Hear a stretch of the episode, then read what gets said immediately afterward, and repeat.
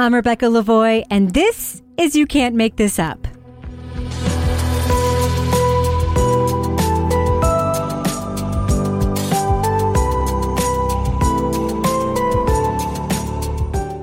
You Can't Make This Up is the podcast where we uncover the true stories behind your favorite Netflix documentaries and films.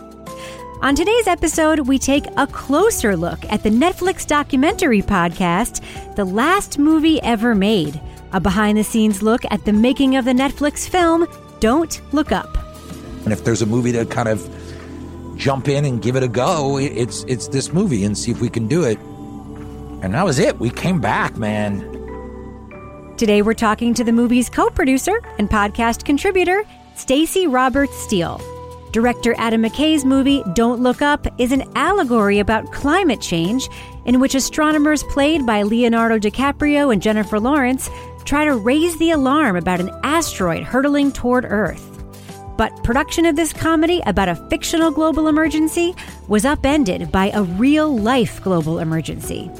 The podcast, The Last Movie Ever Made, takes us inside the bubble as filmmakers invent a new way of shooting a motion picture in a pandemic. After my interview, you'll hear a full episode of the last movie ever made. Much of the audio in the podcast is recorded guerrilla style on iPhones by the crew, with commentary by the film's many stars on how life has imitated art.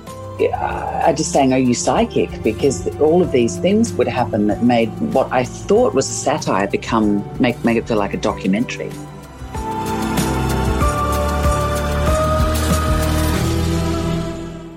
And I'm joined by Staci Roberts Steele. Staci, welcome to You Can't Make This Up. Hello. Thank you for having me. You are listed as co producer on Don't Look Up, but we hear on the podcast that you are called the Swiss Army knife. Why do they call you that? Um, I think Adam came up with that term because I wore a lot of hats uh, on this movie, um, which uh, was tenfold with COVID being a part of it. Uh, basically, COVID happened and a lot more jobs came my way that probably normally wouldn't have. oh. so you could like open the wine bottle and like open the envelope and Ex- like cut the rope. Exactly. exactly.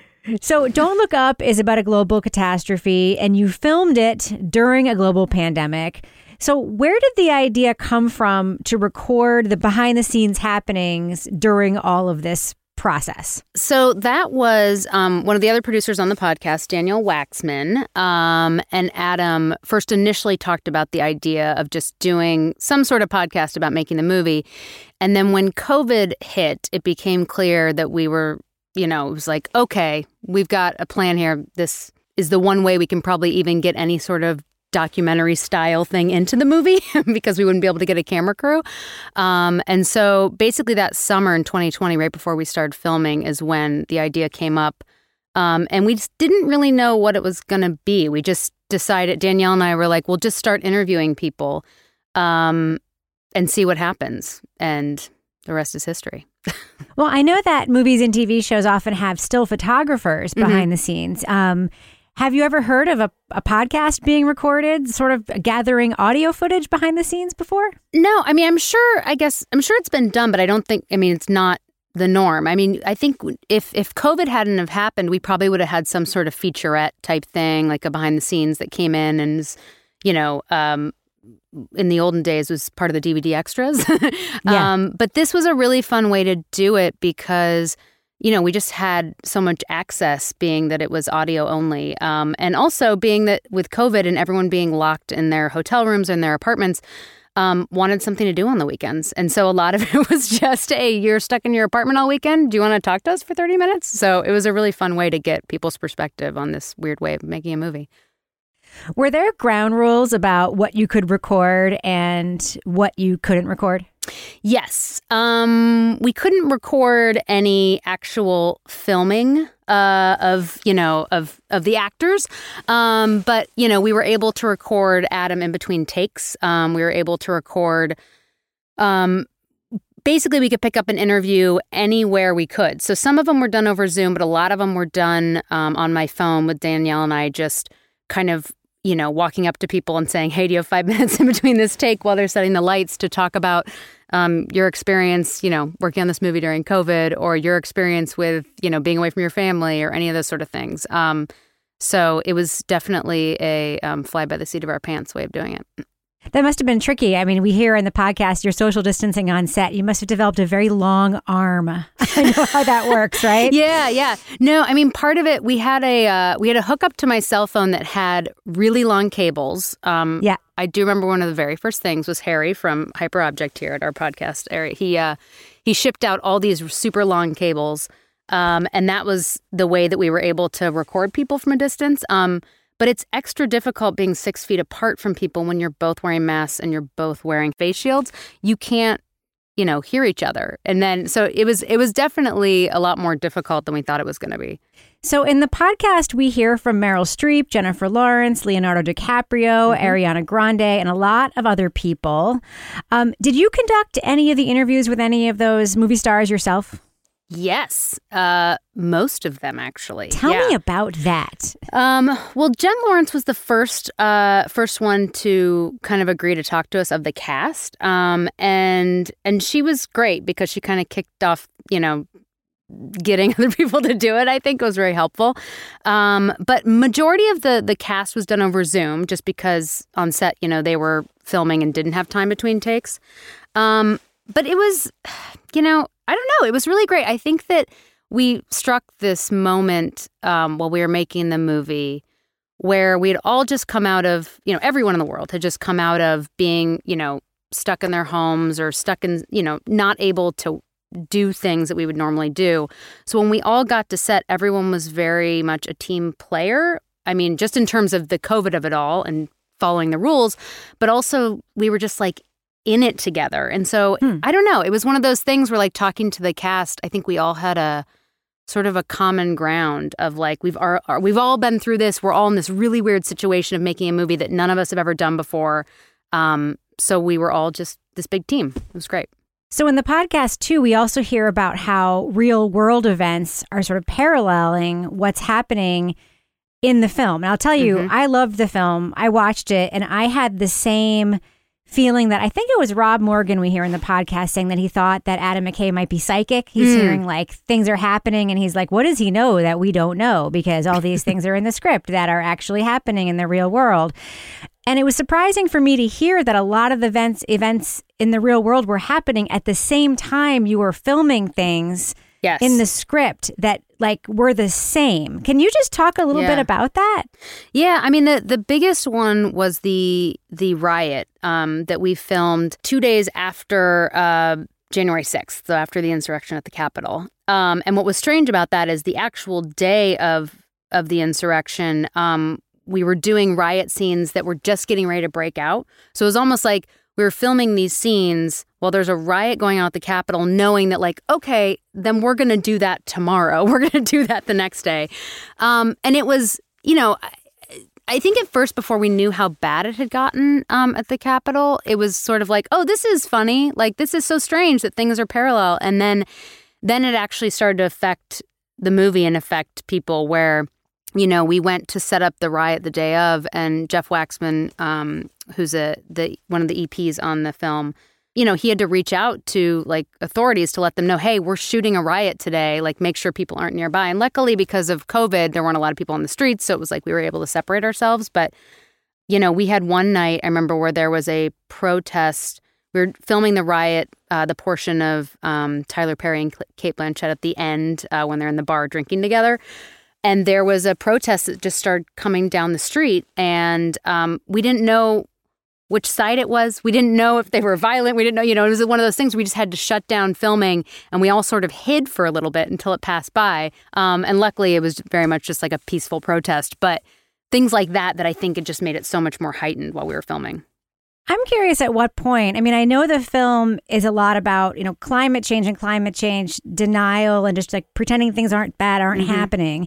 But was there a point during filming where you realized that these exact themes were playing out in terms of the pandemic itself, the sort of denial of the virus, the denial of the danger? Yeah. Yeah. I mean, I think almost every day because, you know, it probably wasn't healthy to have it set up this way, but a lot of um, when you know we'd be on set when we'd go back to like our trailers or any of the like areas where we could just like kind of get some work done in between shots. We always had CNN on. And I remember at the time thinking, like, this is really difficult because we're living this pretend world where no one believes science and, you know, no one has a plan that's, you know, legit. And then, uh, then trying to go and take a break and then just living through that more. Um, but yeah, I mean, I, I, I'm trying to think of specifics, but overall, I just remember feeling like, it started to be unclear when it was actually making the movie and when we were just living the movie. yeah. You mentioned Cate Blanchett. I mean, I'll tell you, she's one of my favorite actresses. And for the first five minutes I saw her on screen, I did not actually recognize her. Oh, yeah. She makes a complete transformation in this film. And I actually think that's true with almost every actor. I mean, Meryl Streep is Meryl Streep as the president of the United States, but I can't remember ever seeing Leonardo DiCaprio playing such an unglamorous, completely uncool role as he mm-hmm. does in mm-hmm. this film. Uh, Jennifer Lawrence certainly plays this extremely uh, nerdy scientist grad student, the opposite of like the glamorous Jennifer Lawrence we know. Have you uh, had the experience before of watching so many actors completely transform themselves and play so opposite type all at the same time? No. I mean, I, I think, um, I mean, that's what was so fun about this is that, you know, as soon as you'd get ready to seeing one of the actors in this different look, another one of them would show up. You know, it was mm. like it seemed like every week or two, it was like, oh, okay, here's Leo, here's Jen, here, you know, here comes Rob Morgan, here comes Meryl Streep. Um, so no, it was it was very um, it was very exciting, yeah, because whenever you got used to it, it was just like a new big actor showed up. Um, and I think also one of my favorite things uh, in terms of looks is uh, Meryl Streep and Mark Rylance. Uh, they had decided for their looks that they went to the same plastic surgeon their, their characters did. And so they made sure with like the hair and makeup people that you know they had a little bit of tape to kind of give them a nice like lift and they made sure to shape it the exact same way so it looked like the same plastic surgeon did their makeup um, which i just love because I, I that's what i stared at every day. I'd be like wow they really did a good job with that I loved what you have in your interview with Meryl Streep. talking about her transformation and how she was took all the inspiration from the barrel curls. Yes, I'm like that is very specific, and I know exactly what she's talking about. And the fact that that's where she started just gives you a lot of insight. I, I, think of- that the barrel curls really like took her character on a ride for many in many ways. So you recorded all this tape and you gave it to the team at the podcast production mm-hmm. house. What do you think about what all they did with it? I, you know, I remember when Danielle and I were in the middle of it, like halfway through filming, because we were there the entire five month shoot. And I remember halfway through thinking, like, oh my gosh, these poor people have to listen to hours and hours of just, you know, because we were encouraged to every single day um, to, you know, as soon as we got to set, start recording, talking about what, what the set was, talking about what we're filming that day. You know, so there's a lot of tape that got lost by the wayside. But we actually, um, between Pineapple Street and Hyperobject, uh, we all we had we met twice a week the whole time we were filming, and then even for up until now, we're still doing it as we're getting the last few episodes out, just to kind of shape everything. And it was really cool having, I think, the perspective of people that were on set of like these are the things that were really important that was going on, but then having this perspective of people that weren't in our bubble that would listen to things and say, oh no, that's really weird and interesting. And you know, when you're on set, you're like, no, no, no, that's just how it is. We've been living this life, you know. So it was it was really cool, and they, I mean, they did an amazing job. I like, I can't believe I don't know how many hours of footage we had, but the fact that we got it into six episodes, and they weren't two hours long a piece is great. So the production created a bubble in which to live and work, um, figuring it was the only way to safely produce the film. So, what is it like working behind the scenes on a film today? It's interesting because I think back then, I mean, if you know, we started filming in November of 2020. There was no vaccine. If you remember, we were going into that crazy winter surge where every major, I mean, everywhere was just, you know, seeing more and more cases. And so it was incredibly scary just because you didn't feel like you had much protection. But at the same time, you know, now we've gotten, now we have a vaccine. We also have learned so much more about, you know, the time it takes, you know, of how long you're with. So I think, you know, when we first got to set, I remember thinking, okay, if someone has COVID and they walk by you, you're going to get it, you know? And it was like learning that there's, you know, it's more about being in the same room and outdoors is better than indoors and all those things. But I think it's still I mean, filming today, it still is it still is scary. You still long for the old times of just being able to in between takes have fun, opposed to in between takes being like, okay, I'm gonna go take a mass break and get some water. Well, we are about to hear the latest episode of the last movie ever made. It features Ariana Grande. Can you give us a tease of what we're about to hear? Yeah, it's one of my favorite episodes. I think uh, you're going to get a little bit of learning about the writing of the song "Just Look Up" with Nick Britell, Taura Stinson, the lovely Kid Cudi, and Ariana Grande, uh, all talking about the writing of the song. But then you're also going to get a little bit of a mix of what was going on in the world every day that we were filming that was uh, making our lives more difficult than it already was. well, Staci Robert Steele, thank you so much for joining me on You Can't Make This Up. It was great talking with you. Thanks so much. And now here's the last movie ever made. In October 2020, before starting production on Don't Look Up, Adam McKay gave an important assignment to two collaborators. They would not be joining him in Boston, but their contribution to this movie could not be overstated my marching orders to Britell and to Taura were, you know, write the greatest anthem that can ever be written to save mankind. And it's, it's that's all. Adam wanted a song that could save humanity from itself. It also needed to be funny and to sound like a real pop ballad you'd hear on the radio. Naturally, his first call was to the guy he trusted to score his last two movies and was already writing the music for Don't Look Up Oscar nominated composer Nicholas Britell. Adam and I had talked about, you know, it'd be amazing to get a truly pro lyricist to come and turn this into what it needed to be. And so, you know, when, when we were talking about it, I just said, you know what? I think I know exactly the person we should uh, we should reach out to. Taura Stinson. Taura's written lyrics for Destiny's Child and Usher. And she received her own Oscar nomination for a song she co-wrote with Mary J. Blige and Raphael Saadiq for the movie Mudbound. And he told me, he's like, Ariana Grande and Kid Cudi, possibly. I'm like, what? Yes. Nick and Taura's anthem will be performed by Ariana Grande and Kid Cudi, who play a pop star and a rapper, respectively, in Don't Look Up. Their characters, Riley Bina and DJ Cello, have an on again, off again relationship that consumes the attention of seemingly everyone in the movie. When you see stories about, you know, Ben Affleck and Jennifer Lopez or who's dating who or who's breaking up, there's no way I don't read that headline. I mean, that stuff is just irresistible. It's kind of this grand soap opera that we all live in the middle of. And that's what Riley Bina and DJ Cello are. Adam's idea is that Bina and Cello go from objects of fascination to comet activists. They use the power of pop culture to get people to take the comet seriously. It's both a mocking of our celebrity obsessions and an effort to use that obsession, however fruitlessly, to save the world. Their superpower is the song. So Taura Stinson and Nick Britell have their work cut out for them. They have to write a pop ballad that'll serve as the crescendo of the grand soap opera in the middle of this comedic disaster film. There was this love song, you know, the love song element that we had to honor, and then it has to go into like this cautionary tale. And it has to be, you know, in, my opinion, it needed to be funny too in order to balance it all. There are tragic elements, there's funny elements, there's a lot of very complex tonal sort of mixture in the film, but ultimately for any of these moments we're taking them seriously. Like this is a, you know, this is a, this isn't a joke song, this is a song.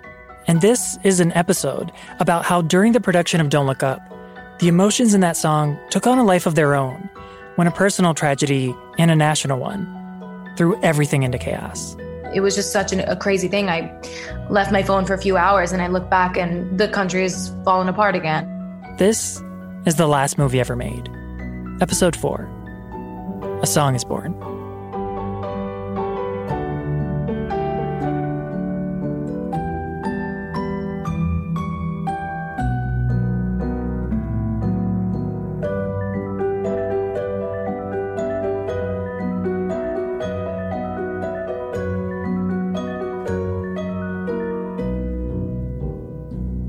It's the fall of 2020.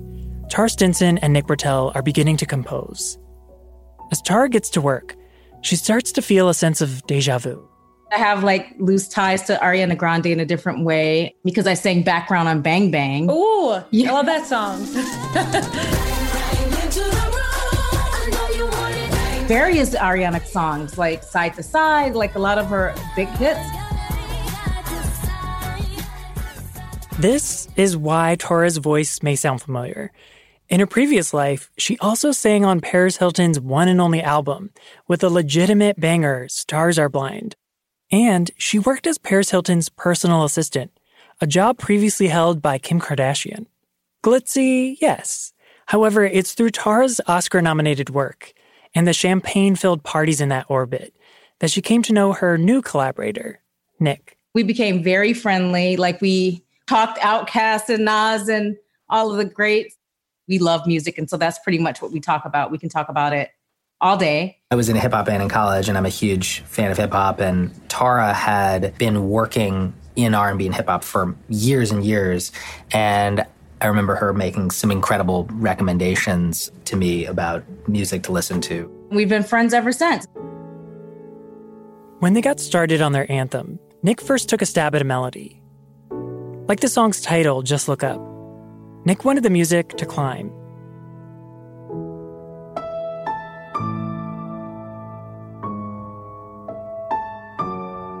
it actually reaches up. It's a fourth and then another fourth. And so it's this kind of just look up going up. And I sometimes think there's this, there's a subconscious shape to things that, that affects all of us. In music in particular, I, I've always felt that the shapes matter of melodies. Taura begins to compose lyrics. If you too want to write a hit song that could potentially save the world, she has some songwriting tips. Dear writers, do yourself a favor. make word soup. it's so cool. It's just like a creative process that kind of guides me. I'll just list words like rapid fire typing on my desktop or on in a notepad or a gum wrapper so that when I'm ready to sit down and write the song, then I have like words and phrases. Particularly for Just Look Up, it was like doom, peril, wormwood, uh, stars, moon, love, the last moment, love me to the last drop, you know, things like that. Like, how would the character feel singing on stage with a meteor overhead that's potentially going to kill off humanity? So, that last moment of love.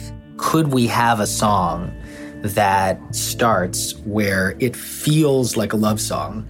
And then as the song evolves, at a certain point, you realize that it's actually really about the end of the world, and it's it's it's actually like it's it's almost like a manifesto about how do we stop this, or or or you know have we already lost?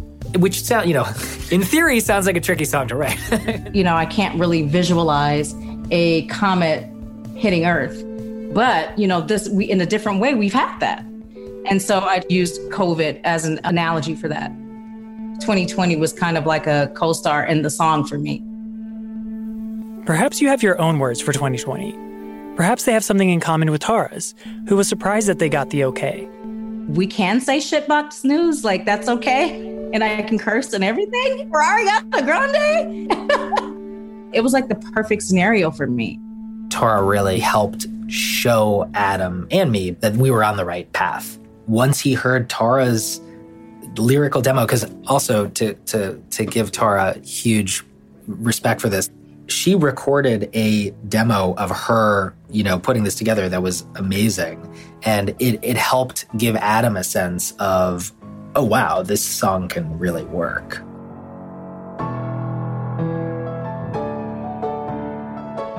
And he's like, uh, Taura, Adam doesn't have any notes. And I'm like, what? he's like, I've worked with him a lot and he doesn't have any notes. And that made me feel so good.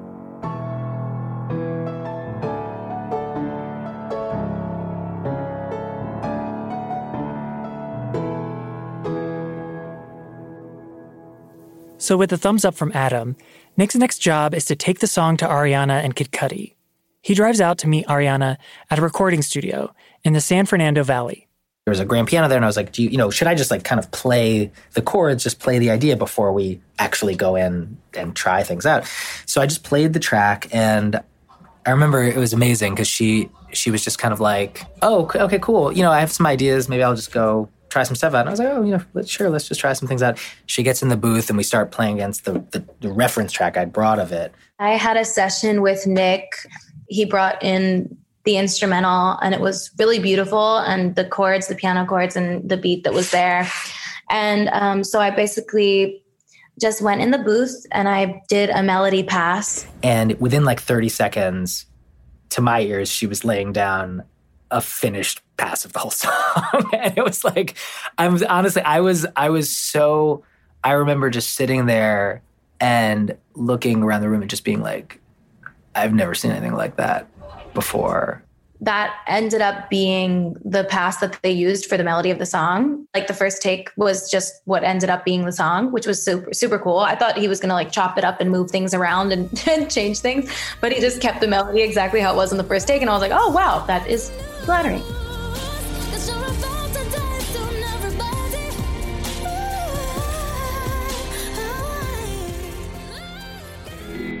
Pop singers rarely falsetto that their fans are all going to die. However, when there's a giant comet in the sky, artists deserve to be blunt. Next, it was time to focus on Kid Cudi's rap. Initially, it wasn't clear if Cudi would write his own. I thought I was going to have this opportunity to write Kid Cudi's rap, which is so funny because he's a genius and I'm a big fan. And why would I be writing his rap? But I wrote one, and you know, you got to try. And I, it was something like, uh, Riley, come let me hold you close. Wait, Riley, come let me hold you close. Forever's now. Back to dust. Now they got your attention, focus on me. The world's really into the date. The greedy better dog and be paying for the stupid ass mistakes. Hear me out. Fame is a drug that I know about. The dizzy and the spin straight chasing cloud, but motherfucking game is over now. Bars. Ultimately, Kid Cudi wrote his own first time I just kind of played him, the track played him where we were with it. Kind of, this is a zone of what needs to happen story wise. You know, it was a question that really required his insight on of how to make this all connect because actually that moment with DJ Cello is sort of the the the crux of the entire shift of the song. Until we figured that out, it was sort of like how do we get to this, you know, we're all going to fucking die everybody. when uh, Nick Britell first played me the song, I was blown away. Ariana's voice is is so beautiful and, and so soft and sweet, but powerful. And I was just like, where do I fit? You know? Um, and we were able to like figure it out. I went in there and, and kind of uh, wrote my own thing. I think that that worked best to kind of give it that that flavor, you know, that Cudi flavor.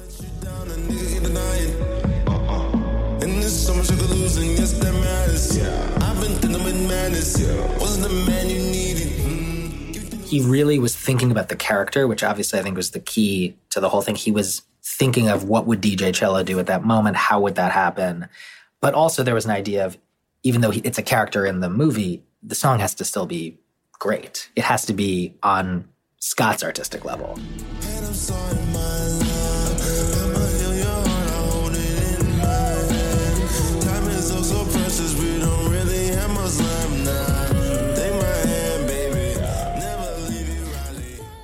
Wonderful thing about this was that it was such a true collaboration in every sense of the word. Everybody weighed in and was able to, you know, we really worked together on this, even though it was during the pandemic and even though a lot of this was remote. And then next thing I know, Ariana sang her part. And the next thing I know, Kid Cudi was there. And I'm like, oh my God, we're done. There it is. There it goes.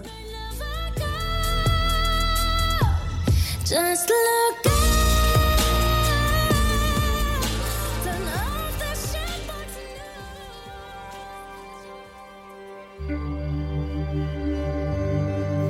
By late winter, the anthem is complete.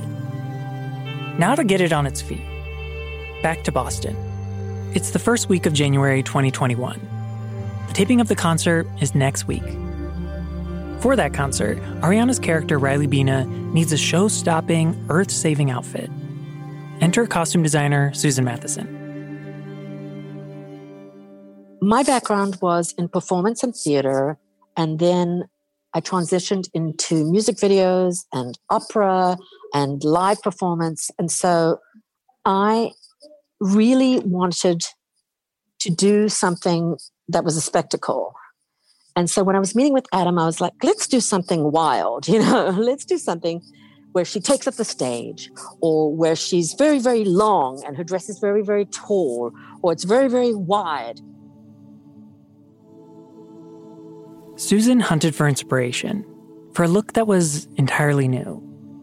She found it in an online presentation of a Valentino haute couture collection called Of Grace and Light.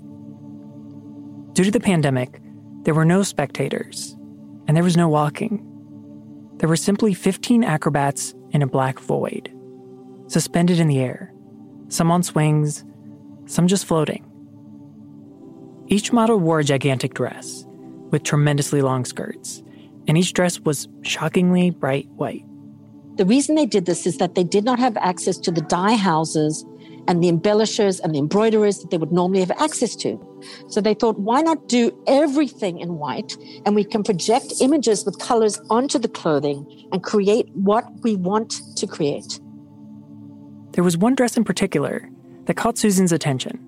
It's really not a gown. It's it's more like a sculpture. So I should say this one sculpture that is like an orb of feathers with a long gown protruding from the bottom. So Adam loved this one gown, and I loved this one gown. Then we had to convince Valentino to allow us to use it. Luckily, Pierpaolo Piccioli, the creative director of Valentino, is a fan of Ariana. More importantly, his daughter is also a big fan of Ariana Grande. So that helped a lot. Now to literally get Ariana into the dress. Oh, pardon me, sculpture. The top was this like cage of feathers that was super beautiful and crazy. And I felt like I was a walking piece of art that you'd see at the MoMA or something. Picture a dandelion on a stem. The fluff covers Ariana's body from her head to her hips. It's made of white feathers attached delicately to a wire bodice. As Ariana is only five feet tall, the skirt is nearly three times the length of Ariana's entire body. You know, it's funny because Linus, the cinematographer, said, you know, it looks like a cross between a manta ray and an angel. So we'll see what we can achieve. Does it look like a manta ray? Does it look like an angel? Or does it look like neither?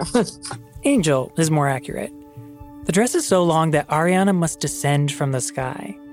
This dramatic entrance makes her feather ball dress resemble a comet. In this way, Susan has not simply picked a beautiful gown, it's also a thematic one and it forces people to perform the message of the song just look up and face the unexpected. And in early January 2021, this emotion is wearing on Susan personally. It has been four months since Susan was sideswiped by her own unexpected news. It hit the first Saturday of November 2020, while most of the country's attention was on the announcement of a new president.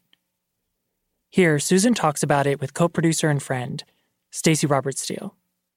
I remember the day after Biden won, you called me and we were talking about work stuff. And then I was in a bit of a mood and got a little snippy and we kind of had a little banter and hung up, whatever. And then I called you a few hours later and I was like, look, I'm sorry. I was kind of bitchy earlier, basically, but just letting you know that my my dad died. And then you told me something that also happened to you that weekend.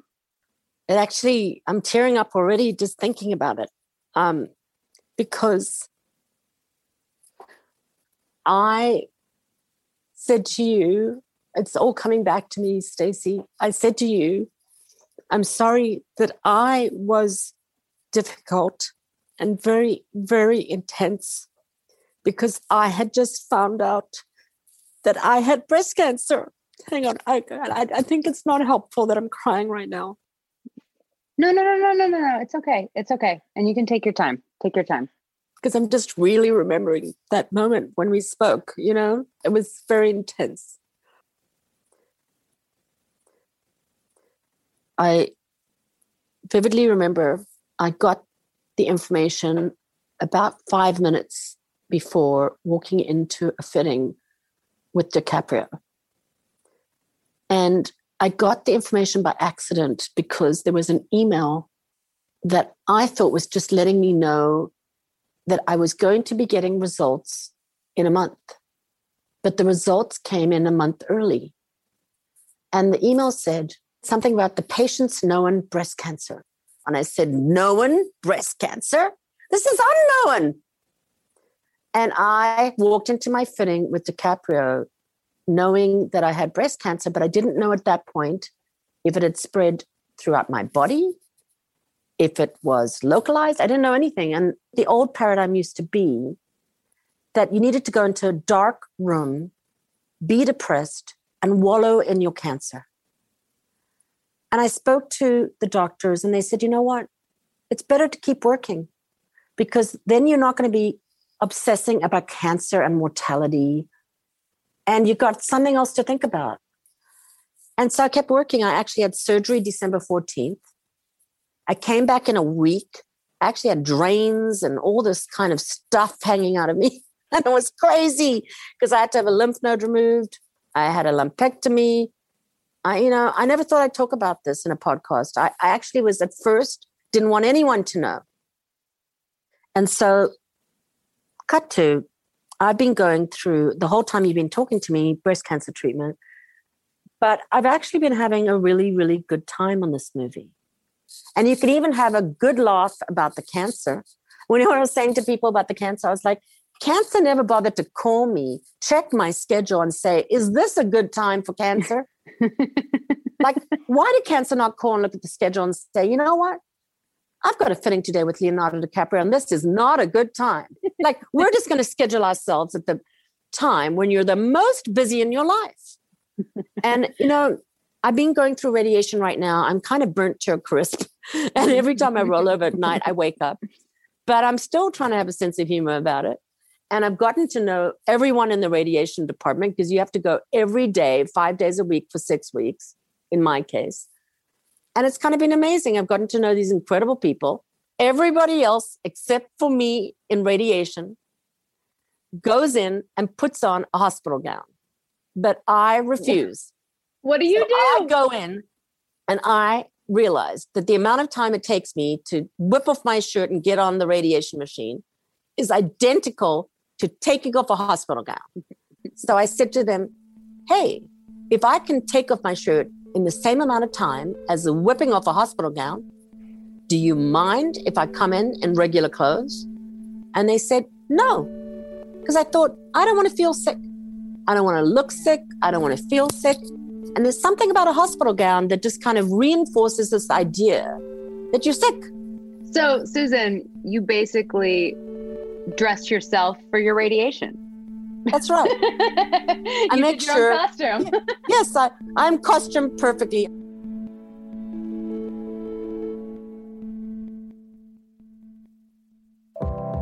Has the coming end of the world got you down? Unable to focus, sleep, or make simple decisions like what to have for dinner? Well, Bojo Mambos can't stop your racing thoughts, but we can help you feed yourself while you have them. With our new home meal kits, you can whip up some of Bojo Mambo's signature dishes like Yolo Nolo Shrimp Scampi right in your own kitchen. And if you sign up today, you'll get the recipe to our highly addictive secret sauce. Seriously, the world is ending. Bojo has no more secrets. So get the Bojo Mambo's home meal kit today while supplies last, or before the comet hits, whichever comes first. Eat responsibly, we're all in this together. Now, Seven weather with Chief Meteorologist Jeremy Reiner. Well, the weather story is a simple one. High pressure is nearby for the next several days. No Arctic air and no storms to worry about. Temps out there. This It's the morning of January 6th, 2021, and so far it's just an ordinary day on the set. With a concert a mere six days away, Susan has the day blocked off for a fitting with Ariana. Almost everyone else is focused on filming a scene in a fake restaurant in Boston. Everyone that is but one person, who on the morning of January 6th has been deployed 439 miles away. My name is Jonathan Zurer. Uh, I'm a local producer here in Washington, D.C., and I will be helping to coordinate the B roll and establishing shots in Washington for the film. Weeks ago, Adam had the idea to hire Jonathan to shoot cell phone footage of the Stop the Steal rally. Adam, of course, had no idea what was going to happen that day, but he and his editor, Hank Corwin, liked to insert found footage into their movies. They did it with Vice and with The Big Short. In that way, American culture gets to rear its head as a character in his fictional worlds. Perhaps Don't Look Up's fake protests could be punched up with video of the real thing. Given that a right wing website once wrote this in their review of Vice quote, those on the right elected Trump more to fight those like McKay than to fight those like Nancy Pelosi. Jonathan has decided to take a few precautions. I did dress intentionally to blend in or what I thought might blend in. Honestly, you couldn't ID who I was, which I thought was probably for the best. I left my wallet at home. I brought $20 in cash and had no ID on me at all. I had on a balaclava, a black balaclava, which covered my head and my face except for my eyes. And it also meant I could wear a surgical mask underneath the balaclava so that no one would know that I was wearing a mask. No camera crew, no sound people, just me and a cell phone. It was not unlike any other rally I've ever been to. The people were they're angry, they were shouting, they were saying rude things, they were using bad language. Um, they were playing music. There was a lot of village people music being played. I heard at least two village people songs. It was actually kind of boring. So I left and I went and sat down on 14th Street. I texted my wife, said, Hey, I'm okay. I told her if she didn't hear from me by 4 p.m. to call the cops. So this was at noon. As I'm sitting there, I see people start to walk eastbound on Constitution Avenue, just a half a block down from me. And I realize that something has happened. I don't know what, but something has triggered people to start heading towards the Capitol. Are you guys walking the two miles down or are you fine? So Jonathan joins the crowd heading towards the Capitol. However, as the crowd swells, he begins to feel unnerved. And as more people kept coming and more people kept coming, people got more aggressive and more emboldened. There were a few people who started saying, come on, second wave, second wave, like it was a military operation. All of a sudden, you could start to hear and see um, uh, smoke bombs, uh, fireworks. I don't know. I don't, but there were loud bangs, not gunfire, loud bangs and pops, and you could see smoke rising in front of the Capitol. There we go, baby. That's the truth. And at a certain point, people started singing. They were singing the national anthem in unison.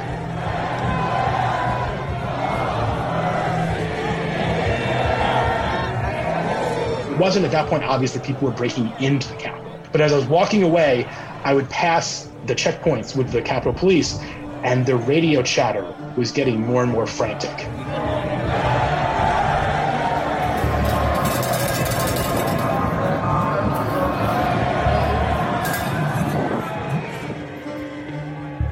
Things are getting ugly.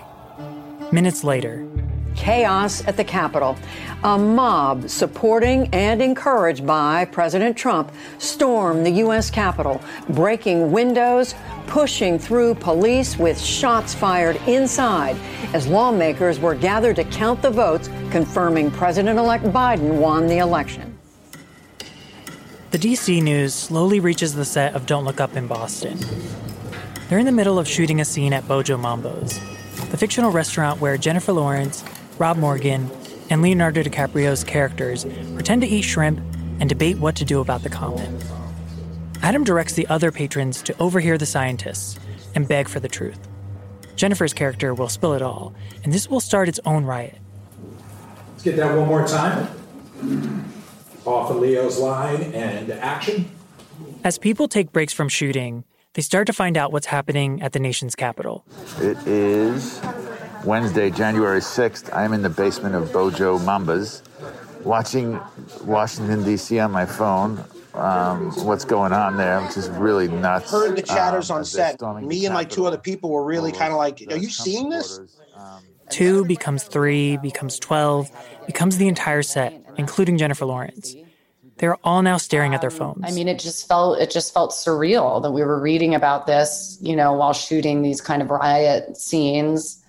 And I remember Rob and Leo and me just kind of, you know, getting the news in on our phones and reading it out loud. And It's just kind of one of those unbelievable things to say out loud. Americans are breaking into the Capitol. And somehow, Jennifer Lawrence is supposed to get back to work. To film a scene where her character starts screaming that there's a planet killing comet headed towards Earth and that the president will not save them. Oh, I have news for you. It's already a complete disaster. They're talking about letting a comet the size of a mountain hit the planet to jack up a cell phone company's stock. Channeling was certainly very easy, you know, this upsetting, maddening, horrifying, terrible, just disgrace to the United States was infuriating. So I had to get angry at one point, and that seemed pretty easy. As she uses her real anger to fuel her characters, elsewhere, other members of the cast and crew have their own reactions to the Capitol attack, starting with special effects coordinator Corey Kendrilly. I come from uh, Staten Island, and that is a very, very surprisingly red borough. I had a lot of friends and family that actually were down in DC for that day, and I was just kind of like, "Ah, oh, you maniacs!" Then all of a sudden, when it went down, it was kind of like, "Well, what's happening?" Because all the stuff that I saw from my friends and stuff like that on like Instagram and stuff, they were they were protesting, they were you know doing their thing, but it didn't give off any of a vibe of my friends and family like on Instagram that something was going to be what it was. I mean, everybody was shocked because that's something that's never happened in our time. I mean, the last time that ever happened was 1812. It was disturbing. Tyler Perry is also shaken. It was really, really sad to see those hollowed out halls with Confederate flags walking through them. A house that slaves actually built. Slaves built. And you, I'm seeing this happen all of these hundreds of years later. The news is slower to reach the costume department, where Susan Matheson and Ariana Grande are continuing to figure out how to get her in that overwhelming white dress. I was busy placing a feather piece on Ariana Grande, and Ariana calls her mother. And her mother is on FaceTime with her.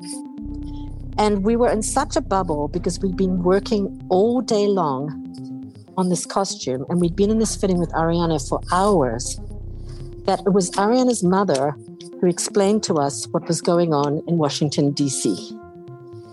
And we couldn't really wrap our heads around it because it was such a surreal juxtaposition of this beautiful, angelic costume. And then these images of these men, it was like, what's going on? I was in the middle of this fitting, of this like four hour fitting, because we were um, practicing the harness and hiding all of the rigging for the for the performance and trying to make the dress work. And i just remember picking my phone up for the first time in a few hours and having like a thousand texts and looking at my friends group chat and seeing texts from my mom and just this utter state of panic and shock and like kind of heartbreak. And it was just such an, a crazy thing. I left my phone for a few hours and i look back and the country is fallen apart again it was as if everyone on the Don't Look Up set was obeying the words of the movie's anthem Just Look Up. In their separate apartments, Adam McKay and lyricist Taura Stinson are alone with their thoughts and the news.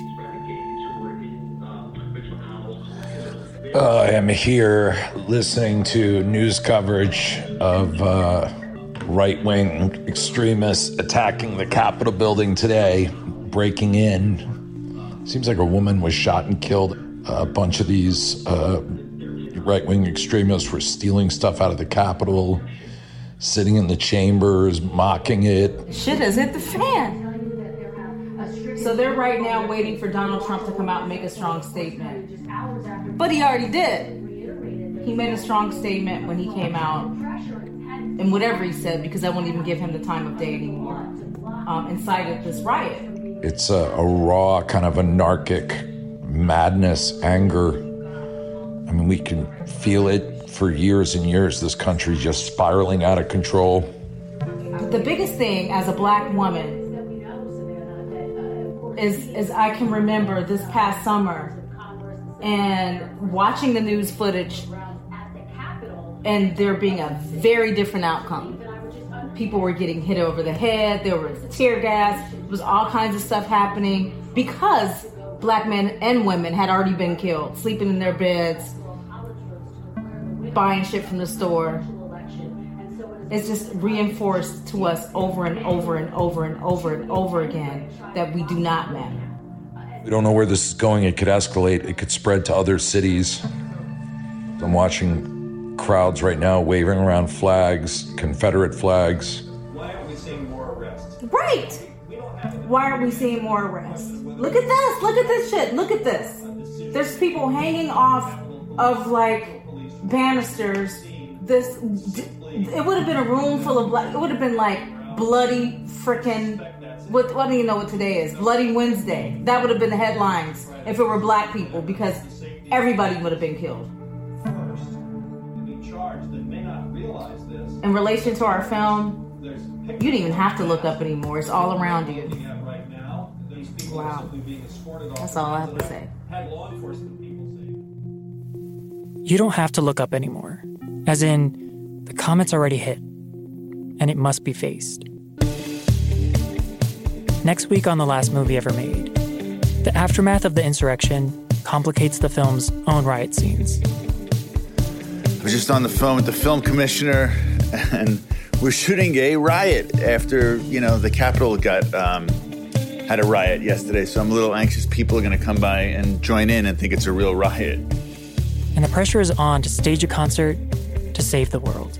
It was one of the most stressful days of my life on that job. I swear to God, I, we've blown up houses, flipped cars, shot people, and I've never been so stressed over a damn dress in my life. And I kept saying to special effects, we need more wind, more wind. And I think I drove them a little bit mad.